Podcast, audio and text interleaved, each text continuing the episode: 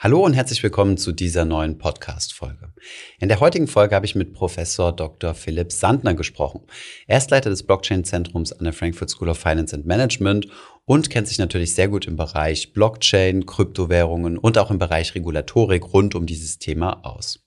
Gerade in den letzten Wochen gab es ja sehr viel Bewegung im regulatorischen Bereich rund um Kryptowährungen seitens der EU. Es wurde über ein sogenanntes Bitcoin-Verbot gesprochen, also das Verbot von Proof-of-Work-Blockchains und auch über ein Verbot von Self-Hosted Wallets. Über diese Themen habe ich mit Philipp gesprochen und wir haben uns natürlich darüber ausgetauscht, was das für die Kryptowelt bedeutet bzw. bedeuten könnte. Viel Spaß bei dieser Folge.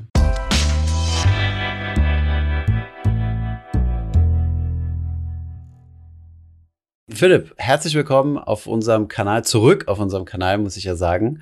Wir haben schon über das Thema Kryptowährung gesprochen. Du bist Professor an der Frankfurt School of Finance and Management mit dem Fokus ähm, Kryptowährung und Blockchain. Du leitest das Blockchain Center.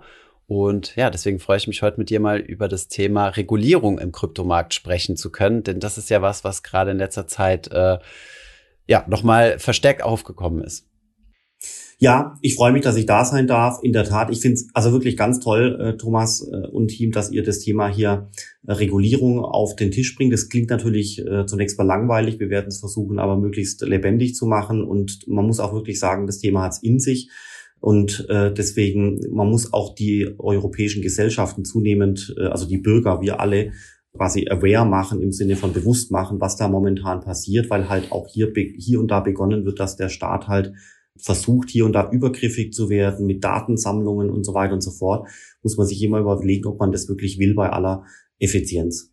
Hm, okay, ich höre also so ein bisschen raus, dass du nicht so unbedingt ein Fan davon bist oder zumindest äh, siehst du siehst du gewisse Risiken. Aber vielleicht klär uns doch erstmal auf. Also was was ist denn momentan so so die Sachlage? Also man hat ja jetzt von Bitcoin-Verbot was gehört, das ja auch äh, vom Tisch sein soll. Dann gibt's äh, diese Mika, also dass man keine eigenen Wallets mehr hosten kann. Vielleicht gibt's uns mal so, ein, so, ein, so einen groben Überblick, was denn die Europäische Union da Gutes für uns geplant hat. Genau, also vielleicht einfach einen kleinen Satz vorneweg als äh, Prolog, äh, wie das so schön heißt, Thomas. Und zwar die Frage ist, warum überhaupt Regulierung? Man könnte doch eigentlich auch alles einfach so laufen lassen, äh, wie es geht. Und zwar man, aber das sehe ich halt nicht so. Man braucht Regulierung, weil ansonsten fangen die Leute an zu machen, was sie wollen. Man hat dann irgendwelche Betrüger, Geldwäsche, Kriminelle, die nutzen die Technologien, die nutzen Geld und so weiter und machen dann eben Dinge, die einfach gesellschaftlich nicht gewünscht sind. Deswegen gibt's Regulierung und die Regulierung äußert sich dann in sozusagen ähm, etwas, was heißt Banklizenz zum Beispiel oder Kryptovollware-Lizenz oder ähnliches. Und damit habe ich ähm, den Staat, der einer Firma eine Lizenz erteilt, die darf dann bestimmte Geschäfte machen. Börse Stuttgart darf uns Kryptos verkaufen, Binance in Deutschland darf es offiziell nicht, Coinbase darf's und so weiter und so fort. Gibt es quasi dann verschiedene äh, Lizenzen. Und wenn dann der Staat Deutschlands oder andere Länder und diesen Firmen diese Lizenz erteilt, dann entsteht dadurch, und das ist das Wichtigste, darauf will ich heraus, dadurch entsteht Vertrauen. Ähm, jeder von euch nutzt eine Bank, ähm, Online-Banking oder im Browser oder wie auch immer, und habt ihr euch schon einmal Gedanken gemacht, dass ja vielleicht jemand euch das Geld da wegnehmen könnte? Und da seht ihr schon, nein, weil eben äh, man vertraut den Banken. Warum? Dahinter steckt letztendlich die, diese Lizenz, die der Staat solchen Firmen äh, gewährt, die es einfach wirklich ordentlich machen wollen. Und dementsprechend vertrauen wir faktisch einer Bank blind. Ja, also wir haben natürlich auch Probleme mit Banken an, einverstanden, aber im Großen und Ganzen haben wir überhaupt gar kein Problem, auf unserem Konto 10.000, 20.000, vielleicht auch nur 5.000 Euro zu liegen haben, ohne dass wir Angst haben müssten, dass das morgen geklaut wurde von dem Banker oder von dem Bankmitarbeiter. Oder die AGBs zu lesen in der Regel. genau, richtig. Und deswegen ist Regulierung wichtig, ja. Deswegen ist Regulierung wichtig. Und gegen die Regulierung äh, steht halt so der ursprüngliche Geist der Kryptoszene. Äh, wir haben ein dezentrales Netzwerk mit Bitcoin und es gibt die sogenannte Pseudonymität. Das heißt, ich kann Transaktionen machen, äh, wo ich will, wann ich will, wohin ich will. Und ich muss mich nicht identifizieren, weil ich letztendlich nur die Technologien verstehen muss. Und dann kann ich jetzt hier, Philipp, nach Argentinien eine Transaktion machen. Das Geld ist in einer Stunde dort angekommen und ich muss mich niemanden gegenüber identifizieren. Und da sieht, da sieht man schon, dass das natürlich jetzt beginnt zu kollidieren. Das eine ist die streng regulierte Welt, die zentrale Welt mit Banken und das andere ist so die äh, extreme dezentrale Welt mit dezentralen Protokollen, Bitcoin, Ethereum und so weiter. Und das kollidiert halt und das reibt sich auch. Und es war auch immer schon klar, dass quasi diese Reibungspunkte irgendwann zunehmen. Und äh, jetzt aber auch zu den spezifischen Fragen. Ähm, was hat die Europäische Union hier äh, jetzt äh, gemacht oder was hat sie vor? Es gibt jetzt in den letzten paar Wochen eigentlich zwei Themen, die aufgetaucht sind. Das eine ist der sogenannte Proof of Work Ban. Das würde, das, im Gesetz würde man das lesen wie folgt. Kryptowährungen, äh, die auf dem Proof of Work Konsensmechanismus ähm, beruhen, die dürfen in Europa nicht mehr angeboten werden. Das ist faktisch, wäre das ein Bitcoin-Verbot geworden und dann hätte eine Firma wie Coinbase, Börse Stuttgart oder wer auch immer in Europa oder in Deutschland hätten die dann den Bitcoin aus dem Programm nehmen müssen. Die Firmen also hätten weiter ja. Vielleicht nochmal Proof of Work. Also der, der Hintergrund dahinter Proof of Work ist ja, dass du quasi diese Mining-Anlagen betreiben musst. Also es wird quasi gearbeitet in Form von Energieverschwendung, kann man fast schon so sagen, oder zumindest Energiekonsum. Und ähm, die Idee dahinter war gewesen, aus ökologischen Gründen wollen wir das verbieten, richtig? Was im Exakt. Endeffekt aber nur den Effekt gehabt hätte, dass diese Mining-Aktivitäten dann woanders gemacht werden, ja.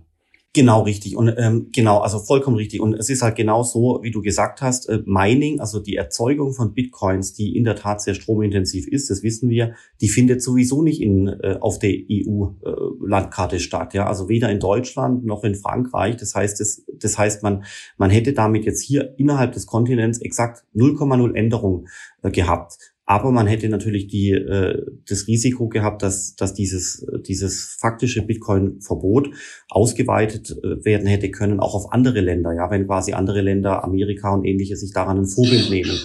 Ist aber alles nicht passiert. Ähm, in einem Meeting vor einigen Wochen wurde dieses äh, Proof of Work-Verbot quasi gecancelt. Das wurde aus dem Gesetz gestrichen.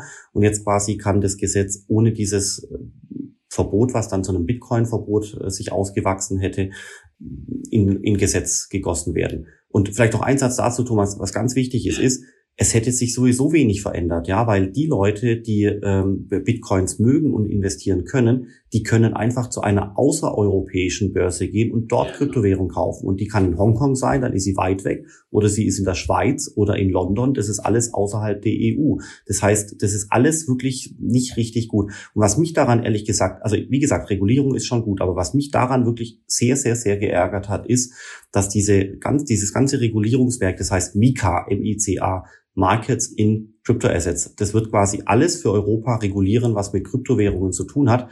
Das ist ein lang angestrebter Prozess. Seit zwei bis drei Jahren feilt man an dieser Regulierung über mehrere Runden, so lang wie das halt in Brüssel in dem europäischen Apparat immer braucht. Und dieses Mika-Verbot, das ist sowas von essentiell, das hat man am Freitagabend, nachdem alle schon im Wochenende waren, auch die Journalisten, noch ins Rein geschrieben quasi in den Umlauf. Und am Montag äh, sollte dann die Stimmung ab, die ab, also die Abstimmung äh, stattfinden, so dass man eigentlich auch über das Wochenende, wo alle im Urlaub sind, via Journalisten, via Verbände, via Lobbying, das Thema gar nicht so richtig hätte analysieren können. Und da, also und das gegeben, dass eben diese Mika schon seit Jahren im Prozess ist und ja auch eine Vision hat und eine Mission hat und eine Strategie hat und eigentlich alles, was man so sich wünscht und hat, dass man dann sowas Kritisches am Freitagabend in die Runde gibt für eine Abstimmung am Montag, also das ist wie, eine, wie in einer Bananenrepublik. okay, krass. Ähm, äh, da, dahingehend, äh, vielleicht aber finde find es ganz gut, dass du es nochmal aufgegriffen hast. Also es wäre ja kein Bitcoin-Verbot im Sinne von, dass ich als normaler Bürger oder Investor kein Bitcoin besitzen dürfte, sondern es wäre quasi ein Verbot für in, Euro, in Europa ansässige Kryptobörsen diese, diese, also quasi Bitcoin zu verkaufen oder zum Handel Exakt. anzubieten überhaupt. Ja. Aber ich hätte dann nicht meine Bitcoins zwangsverkaufen müssen oder enteignet oder wie auch immer. Aber gut, das Thema ist vom Tisch. Ähm, das ist, äh, das ist soweit zumindest mal die gute Nachricht. Jetzt gibt es aber eine, eine, weitere Thematik, die diskutiert wird, die auch schon viel diskutiert wird, die auch, glaube ich, also schon seit Jahren kriege ich das zumindest mit, wo es auch in Deutschland klare Regeln zugibt. Und das ist das Thema, ähm, auch in diesem Rahmen von der Mika, die ähm, ähm, es geht um das Thema Unhosted Wallets. Richtig? Vielleicht, vielleicht gibst du uns aber noch ein bisschen mehr Details dazu. Genau, Oder Self-Hosted Wallets, sorry. Richtig, genau. Also das Wort unhosted Wallets äh, ist schon mal das nicht perfekte Wort, weil das eigentlich etwas suggeriert, was, was nicht perfekt ist. Genau. Also besser ist eigentlich das Wort self-hosted. Also quasi ich habe meine Bitcoins auf meinem USB-Stick oder du hast deine Ethereum auf deinem äh, Handy-Wallet oder vielleicht auch auf einem Paper-Wallet. Also quasi du hast das Passwort auf dem Papier geschrieben und dann hast du mit diesem Passwort Zugang äh, zu deinen, weiß ich nicht, 0,1 Bitcoins zum Beispiel. Das, das sind quasi Wallets, wo ich meine Bitcoin speichern kann, außerhalb einer Börse. Außerhalb einer Börse. Hier bei mir und dann lege ich das in den Safe oder auf dem Hubs auf dem Handy oder, oder wie auch immer. Das sind sogenannte Unhosted Wallets in diesem Begriff der Mika und das Wort Unhosted trifft es hier eigentlich nicht so richtig gut. Besser wäre eigentlich Self-Hosted Wallets oder quasi eigene, eigene Wallets. Und jetzt hat man eben äh, das äh, Thema angepackt. Warum? Weil man eben hier vermutet und auch vermeiden möchte, dass die Leute ihre äh, Kryptowährungen äh, auf ihre USB-Sticks holen und dann kann man quasi gar nicht mehr überwachen, was in, des, in, dem, in dem Geschehnissen um die Kryptowährung letztendlich passiert, weil ich ja gar nicht mehr beobachten kann, wer hat eigentlich was. Sofern die Kryptowährungen auf einer regulierten Börse sind, hier in Europa, innerhalb der EU, dann kann ich, dann hat natürlich die Börse auch die Pflicht, die Kryptos nicht nur zu verwahren, sondern wenn ein Staat oder eine Behörde eine spezifische Anfrage hat, die auch begründet ist, dann muss die Börse diese Auskunft natürlich auch erteilen, hat der Max Müller Kryptowährungen. Also hier ganz konkret Geldwäsche, Steuerbetrug oder ähnliches. Ist auch in Ordnung, ja. Ähm, aber was man eben jetzt gemacht hat, ist, dass quasi äh, diese unhosted Wallets ähm, verboten werden sollen, aber nicht direkt, sondern eben indirekt, das Kreis konkret, sofern Gelder auf eine Kryptobörse transferiert werden, dann muss die Identität der Quelle mitgeliefert werden. Ja, also wenn ein Bitcoin auf eine Börse gelangt von irgendeinem USB-Stick, dann muss quasi die Identität des Versenders mitgeliefert werden. Ja, das ist so der Mechanismus. Und es führt halt dazu, dass ein unhosted Wallet kann ja die Identität zum Beispiel gar nicht mitschicken. Das bedeutet, eine Börse darf dann im Extremfall von einem sogenannten unhosted Wallet die Kryptowährungen nicht annehmen, muss sie quasi wieder zurückschicken. Und damit hat man eigentlich faktisch im Ergebnis so eine Art Verbot. Zurückschicken geht aber auch gar nicht so einfach, ne? Im, im, im Kryptonetzwerk. Äh, es gibt ja keine, du kannst ja theoretisch, äh, also wenn ich deine Wallet-Adresse habe, kannst du ja gar nicht verhindern, dass ich dir etwas schicke, sondern äh, es geht ja immer nur in die eine Richtung. Du kannst ja nicht einfach wieder zurückschicken. Aber ja, okay, ist ein interessanter, äh, interessanter Fall. Jetzt aber mal die Frage, ist es, ähm, ist das in Deutschland nicht sowieso schon der Fall? Also wenn ich jetzt beispielsweise bei Bison meine Kryptowährung gekauft hat oder auch BSDEX oder, oder welche Börse auch immer, die in Europa ansässig ist und ich dort auf meine eigene Wallet äh, abziehe, also mein, mein, meine, meine Kryptowährung abziehe, dann werde ich auch gefragt, da muss ich jede Menge Dinge bestätigen. Unter anderem auch, dass diese Wallet-Adresse, dass es sich hierbei um meine eigene Wallet handelt. Ähm, das kann man natürlich nicht nachweisen. Wie will man das nachweisen? Man, müsste, man könnte zum Beispiel eine Private Signature geben, äh, aber die will man natürlich ungern preisgeben, auch nicht gegenüber einer, einer regulierten Börse. Und ähm, von daher kann man da einfach sagen, ja, so wie man AGBs einfach so mit Ja bestätigt, ohne sie jemals zu lesen. Und ähm, aber ist das nicht schon ein Zeichen dafür, dass es sowieso schon der Fall ist? Also, dass ich ähm, sowieso nur Kryptowährung kaufen kann auf einer Börse und dann an meine eigene Wallet weiterleiten? Genau, alles richtig, alles richtig. Ähm, dazu muss, ich, muss man noch ein bisschen ins Detail gehen. Und zwar ist es eben äh, so, dass diese ganzen Regeln von der sogenannten FATF kommen, das heißt Financial Action Task Force, und die erlässt quasi weltweite Guidelines, an die sich äh, die verschiedenen Finanzdienstleister halten sollen. Und dementsprechend gibt es eben auch eine äh, Richtlinie für äh, die äh, Kryptowertetransfere, das ist die sogenannte Kryptowertetransferverordnung, so heißt sie zumindest in Deutschland. Und äh, die FATF will eben die die Umsetzung dieser Richtlinie nach einer bestimmten Form. Und das, was jetzt eben in Europa beschlossen wurde vor äh, einigen äh, Tagen, Wochen, ist eben sogar noch eine verschärfte Umsetzung. Das heißt, das, was die FATF will, ist eh schon relativ scharf aus kryptoideologischer Sicht. Und die Europäische Union hat dann nochmal, also richtig ordentlich was draufgepackt. Und jetzt um das genau zu erklären, ist es so, das, was du sagst, ist im Prinzip genau das, was die FATF verlangt hätte. Nämlich, ich überweise Kryptowährungen von meinem Bison Börse Stuttgart Wallet auf meinen USB-Stick und dann gibt es quasi alle möglichen Häkchen, die muss ich setzen, um quasi zu bestätigen, zu confirmen, zu approven, dass es mein Wallet ist. Und jetzt hast du gerade gesagt, dass es ja in Ordnung ist, aber wie hätte ich denn anders wie mein Wallet vorher autorisieren können, dass es wirklich meins ist? Und da gibt es eben tatsächlich eine Möglichkeit, nämlich die Börse Stuttgart könnte dich zwingen, dass du dieses, dieses USB-Wallet, diese, äh, diesen Public Key zunächst mal anmeldest bei der Börse Stuttgart und autorisierst. Und der Mechanismus dafür wäre, dass die Börse Stuttgart sagt, bitte 0,432 Cent in US-Dollar, Tether oder in Ethereum oder sowas auf eine bestimmte Adresse zu schicken. Und das kannst du nur dann machen, wenn du Besitzer des Wallets bist, weil du ja dann das Passwort hast, weil du über diese Funds, die auf dem Wallet äh, drauf sind, äh, verfügen kannst. Und in der Folge kann die kann man daraus ableiten, dass es wirklich dein Wallet ist, dass es auch kein Geldwäsche-Wallet ist oder ähnliches, weil es ist wirklich dein Wallet, du hast das Passwort, niemand sonst. Und dann im Prinzip würdest du diesen, dieses Wallet in den Umkreis der Börse bringen sozusagen, hättest es autorisiert und dann erst darf dieser Transfer von der, äh, von der Börse auf das Wallet stattfinden. Da siehst du schon, das ist, sind zwei unterschiedliche Komplexitäten. Beim einen bestätigst du, dass es so ist, das sind die Kreuzchen, und beim anderen musst du quasi vorher wirklich nachweislich die Identität des Wallets beweisen und, und darlegen.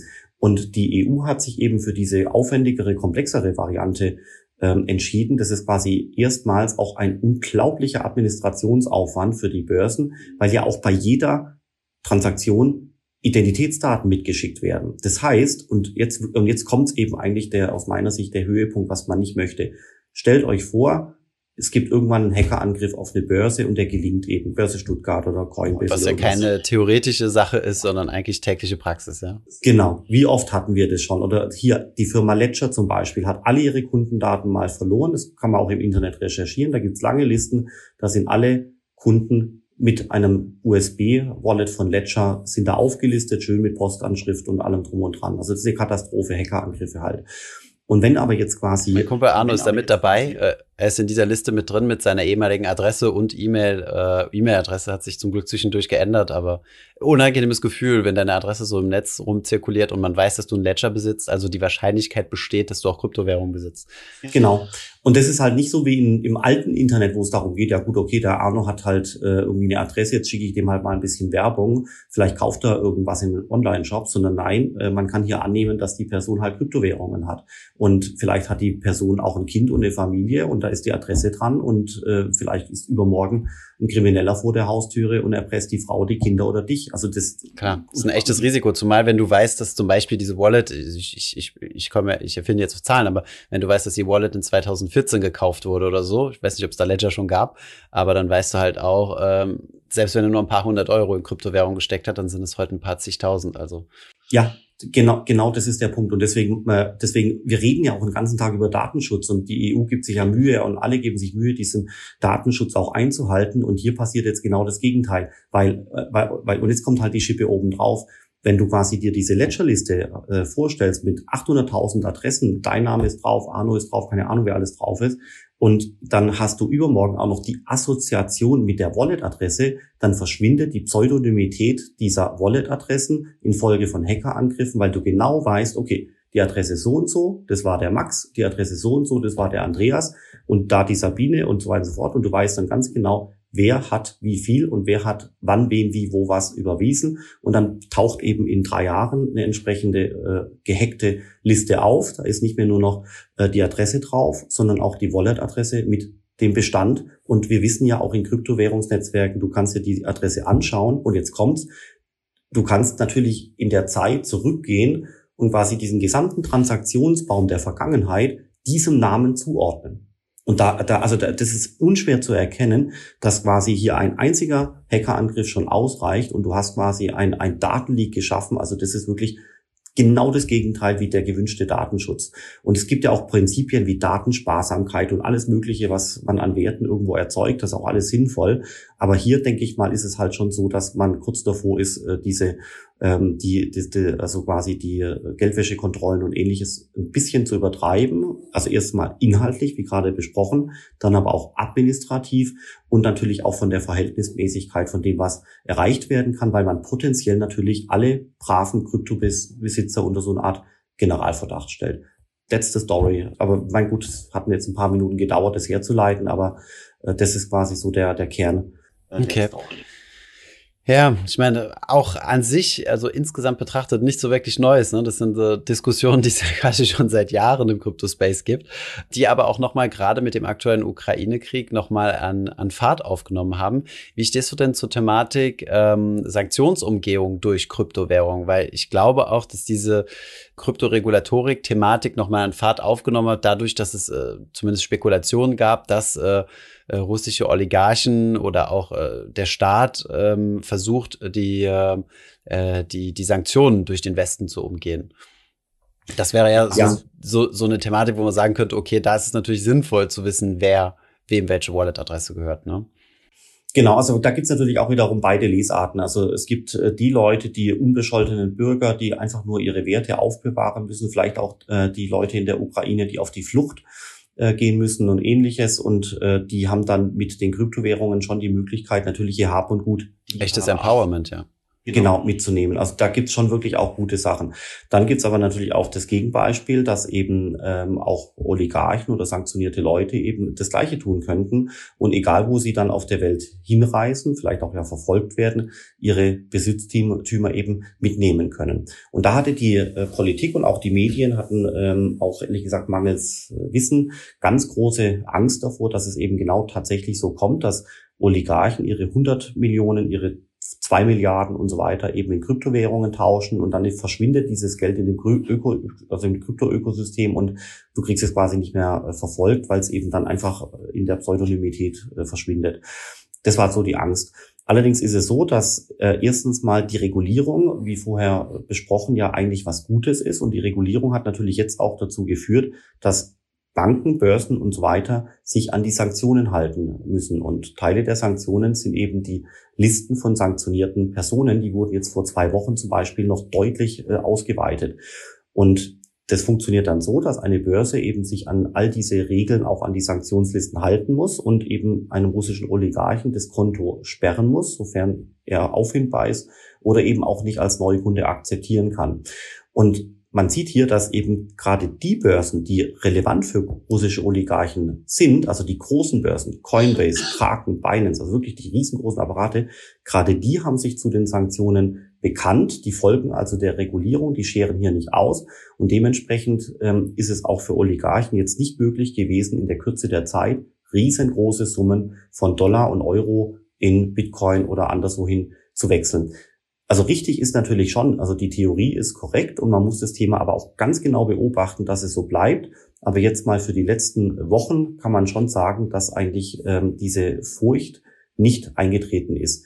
Und das kann man auch in den Zahlen erkennen. Also es gibt Analysen, zum Beispiel kann man das anschauen auf der Börse Binance, weil man dort die einzelnen Trading Pairs anschauen kann. Ich kann mir da anschauen, Bitcoin versus Rubel oder US-Dollar Tether als Stablecoin versus Rubel und dann kann ich mir anschauen, wie das Trading Volume ist über die Zeit hinweg. Und da sieht man, dass also wirklich pünktlich zu der ähm, Invasion äh, von Russland in der Ukraine sind die Zahlen hochgeschossen, also Faktor 4, Faktor 5, von ungefähr 4 Millionen pro Tag Volumen auf 10, 12 Millionen pro Tag. Dann ist es auf dem Level einige Wochen geblieben und ist jetzt quasi wieder abgesackt auf das Vorkrisenniveau.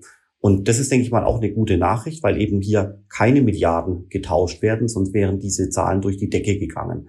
Und ähm, das sind einfach so, so Beispiele, wo man sieht, dass eigentlich die Regulierung schon das gewünschte äh, Ziel hatte, äh, dass man eben kriminelle Machenschaften, so sie dann eben als solche benannt werden, unterbunden werden können durch die Börsen. Zeigt aber auch die Gefahr, weil ich in dieses gesamte dezentrale Ökosystem eben, also hier die ganzen Netzwerke eben künstlich zentrale Elemente einführe als Staat, um das Geschehen in dem Netzwerk kontrollieren zu können. Das ist wiederum gegen die Kryptoideologie. Hm, ja, verstehe.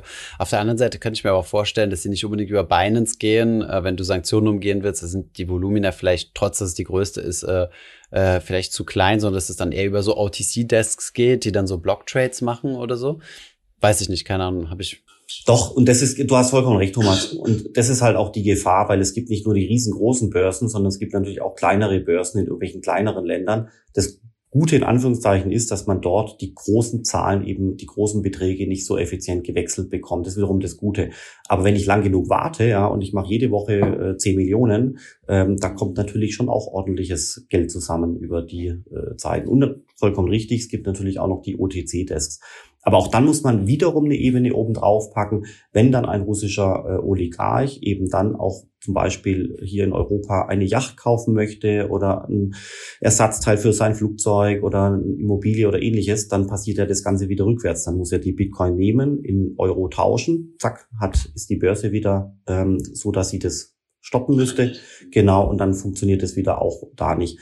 Und deswegen ist ja auch da wichtig, wir als Individuen sind vielleicht mit unserem Namen bei der Börse angemeldet. Der Oligarch ist ja schlau, der hat so einen ganzen Stab von Beratern und Anwälten um sich herum aus verschiedenen Ländern. Der weiß natürlich auch äh, alle möglichen Tricks, sich zu verstecken hinter intransparenten Firmenkonstruktionen. Ja, das heißt, eigentlich ist manchmal die Kryptowährung gar nicht das vermeintliche Problem, sondern diese komplexen Firmenkonstruktionen, die teilweise ähm, verschleiern, wer wann wie wo dahinter steckt. Und da wird mit Treuhandkonstruktionen gearbeitet, mit verflochtenen Firmen und so weiter, so dass am Ende irgendjemand in der Hierarchie sich anmeldet, aber man quasi dessen Aktionen nicht wieder zurückverfolgen kann zu dem eigenen Oligarchen im Hintergrund. Das ist aus meiner Sicht das viel größere Problem, diese intransparenten Strukturen, als das, was wir vorher besprochen haben, die reinen Kryptowährungen. Okay. Ähm, kommen wir vielleicht nochmal so einen Schritt zurück zu der, zu der Mika-Regulierung. Wie weit ist das denn überhaupt? Also wie, wie konkret sind wir denn, denn da jetzt? Also ab wann wird sich denn da für mich als ganz normaler äh, Krypto-Hodler was, äh, was ändern? Und wenn ja, was vielleicht? Ähm, ja, du, das ist wackelig. Also das äh, konvergiert so langsam zu einem gewissen äh, Punkt, aber dass jetzt quasi diese zwei genannten Probleme auftauchen, Proof of Work Ban und Unhosted Wallets, das hätte man so in dieser Deutlichkeit nicht ahnen können. Ähm, es gab schon Andeutungen, dass es möglicherweise Komplikationen gibt, aber dass es dann doch so hochkocht und dass auch ein so, so ein unglaublicher Tweet-Storm aus der Krypto-Ecke dann losbricht in den Tagen danach, das war eigentlich so nicht äh, zu erwarten. Äh, wie geht's weiter? Äh, jetzt quasi geht dieser Vorschlag, ein, wir sind ja im Vorschlagsstadium, jetzt wird der, quasi der Gesetzesvorschlag, der wurde eben jetzt quasi beschlossen und da gab es in, in den verschiedenen Stufen eben noch Varianten, ob man den Paragraph 1, 2b mit dem Wortlaut so oder mit einem anderen Wortlaut ausgestaltet. In dem Modus sind wir gerade. Jetzt ist quasi so langsam der Gesetzestext druckfertig. Wie, wie gesagt, Proof of Workman ist draußen, Unhosted Wallets sind leider drin. Und jetzt geht quasi dieser Vorschlag vom Europäischen Parlament in den sogenannten Trilog, äh, wo eben auch äh, der ursprünglich Vorschlagende des Gesetzestextes, die Europäische Kommission, wieder dabei ist und sich dann das, was sie eingegeben hat, was verändert wurde, was zurückkam, jetzt anguckt und schaut, okay, wie kriegen wir das jetzt hin, dass die Exekutive, die äh, Europäische Kommission quasi das kriegt, was sie will, und das Europäische Parlament, also die Volksvertreter Vertreter kriegen auch das, was sie wollen. Und dann wird natürlich darum diskutiert und rum, rumgefeilscht, weil ich ja zwei Versionen habe, die ich zu einem Gesetz werden lassen muss und so weiter. Das ist das, was passiert. Und wer verhandelt hier? Zum Beispiel äh, die Finanzminister, die Europäische Kommission und so weiter und so fort. Äh, und es kann natürlich sein, dass wenn wirklich der Verstand der Politiker gut funktioniert und auch natürlich Lobbying und ähnliches, dass dann auch diese Unhosted Wallet Geschichte wieder rausfliegt. Es kann auch sein, dass der Proof of Work Ban wieder reinkommt. Aber es ist natürlich unwahrscheinlich. Okay, das heißt, wir reden hier schon von ein paar Jahren, bis das überhaupt, also ich meine, dann ist es ja erstmal auf EU-Ebene, dann muss es ja auch in deutsches Gesetz erstmal äh, integriert werden, ne, damit es überhaupt äh, ja, rechtskräftig ist. Also das ist gut. Also die Europäische Kommission hat von Anfang an versucht, äh, die ganze Regulierung so zu gestalten, dass es nur eine Verordnung ist und keine Richtlinie. Und dementsprechend würde mit Inkrafttreten der Verordnung das auch relativ schnell äh, in die nationalen Regeln automatisch überführt äh, werden. Das heißt, so eine Art nationale Ratifizierung ist hier nicht erforderlich. Das beschleunigt den ganzen Prozess um Jahre. Und trotzdem, zu deiner Frage zurück, man kann annehmen, dass die Mika wahrscheinlich nächstes Jahr in der zweiten Jahreshälfte in Kraft tritt. Ursprünglich hatte man gehofft, wenn alles gut läuft, dass er dieses Jahr in Kraft tritt, Ende des Jahres. Jetzt tritt es ja nächstes Jahr, wahrscheinlich Ende des Jahres in Kraft. Äh, es wird ehrlich gesagt auch Zeit, weil wir sehen es, diese ganzen Token-Emissionen, die NFTs, teilweise die Influencer, teilweise die äh, Fußballstars, die ihre Tokens da andienen. Äh, das ist nicht immer alles sauber und ähm, da muss jetzt langsam wirklich mal eine gewisse Regulatorik rein, die bestimmt, was erlaubt ist und was nicht. Ja, guter Punkt. Weil du hast dich ja jetzt eher, eher kritisch geäußert, aber eingangs gesagt, dass es eine gute Sache ist. Von daher, ähm, wie ist denn so deine Einschätzung? Äh, netto positiv, netto negativ? Wie, wie würde sich das Ganze auswirken auf Europa als Kryptostandort? Würde weniger mhm. gescampt werden? Also das ist echt schwierig vorherzusagen. Also ich glaube, ich glaube, weitestgehend ist es schon okay, ja. Also gerade so Token-Emissionen und so weiter. Also das wären, ich verkaufe NFTs, ich verkaufe irgendwelche Tokens damit kann man ehrlich gesagt schon arbeiten und damit könnte man auch sagen, die europäische Landschaft ist hier weiter als manch andere Länder. Das sind so die normalen Druckenemissionen. Vielleicht kennt es auch noch jemand aus der ICO-Welt von damals. Dann gibt's aber die ganzen DeFi-Themen, wo ja quasi der Kapitalmarkt nachgebildet wird durch äh, Computerprogramme, also Trading, äh, Borrowing, Lending, also Kreditvergabe und ähnliches. Ähm, da, das ist kritisch, weil dort die Europäische Kommission auch versucht, diesen Programmcode quasi zu Intermediären zu machen, so dass quasi ein Softwarehaus, was ja keine Bank ist, sondern nur Programmierer hat, vielleicht sogar mit einem Fuß im Gefängnis äh, steht. Also da diese DeFi-Geschichte ist kritisch. Ähm, wenn das geschieht, dann würden eben DeFi-Startups ins Ausland gehen. Ähm, Finde ich aber ehrlich gesagt auch nicht so schlimm, weil ein Deutscher kann ja trotzdem DeFi-Assets halten und er kann ja auch ähm, bei einem DeFi-Startup mitarbeiten als Freelancer und ähnliches. Nur die rechtliche Hülle ist möglicherweise in der Schweiz oder anderswo. Deswegen, das ist nicht optimal, wirklich nicht aber es wäre verkraftbar. Wäre schon schade für unseren Standort, ne? Aber ja, genau, so ist es, genau. Aber, aber weißt du, Standort, du hast ja recht, aber Standort sind natürlich auch die Individuen. Und wenn das Individuum trotzdem bei einer, so einer Firma ähm, mitarbeiten kann und vernünftiges Geld verdient, sich weiterbildet, dann ist das Individuum trotzdem da. Aber die Firma drumherum, die ist halt möglicherweise woanders. Also deswegen, es ist, wie du sagst, nicht wirklich nicht optimal, es wäre anders besser, aber im Notfall ist es eben so. Dann äh, ansonsten ist es gut. Und jetzt noch zwei ganz kritische Punkte. Die Mika-Regulierung ist in Teilen eben auch ein Anti-Facebook-Gesetz, weil damals eben Facebook versucht hat, eine Stablecoin zu kreieren und äh, der die Staaten und auch die Zentralbanken versucht haben, das wirklich massiv zu unterbinden. Und das Gesetz dafür hätte eben die Mika sein sollen. Das kann man lesen, wenn man die sogenannten Stablecoin-Paragraphen anschaut. Die, die lesen sich relativ äh, gegen ähm, Facebook. Und das finde ich ehrlich gesagt schade, weil nämlich dadurch zum Beispiel Euro-Stablecoins sehr unwahrscheinlich sind, dass sie zu uns kommen. Und das hat wiederum schon bedeutende Implikationen, weil wenn wir an das Geld der Zukunft denken, dann ist es in China der Staat, der eine digitale Währungsplattform geschaffen hat, das heißt Digital Yuan. Und in Amerika gibt es sowas zwar nicht, aber in Amerika haben wir eine Ersatzlösung, die sich auswachsen könnte als Digital Dollar, nämlich der Stablecoin, wenn man ihn vernünftig reguliert.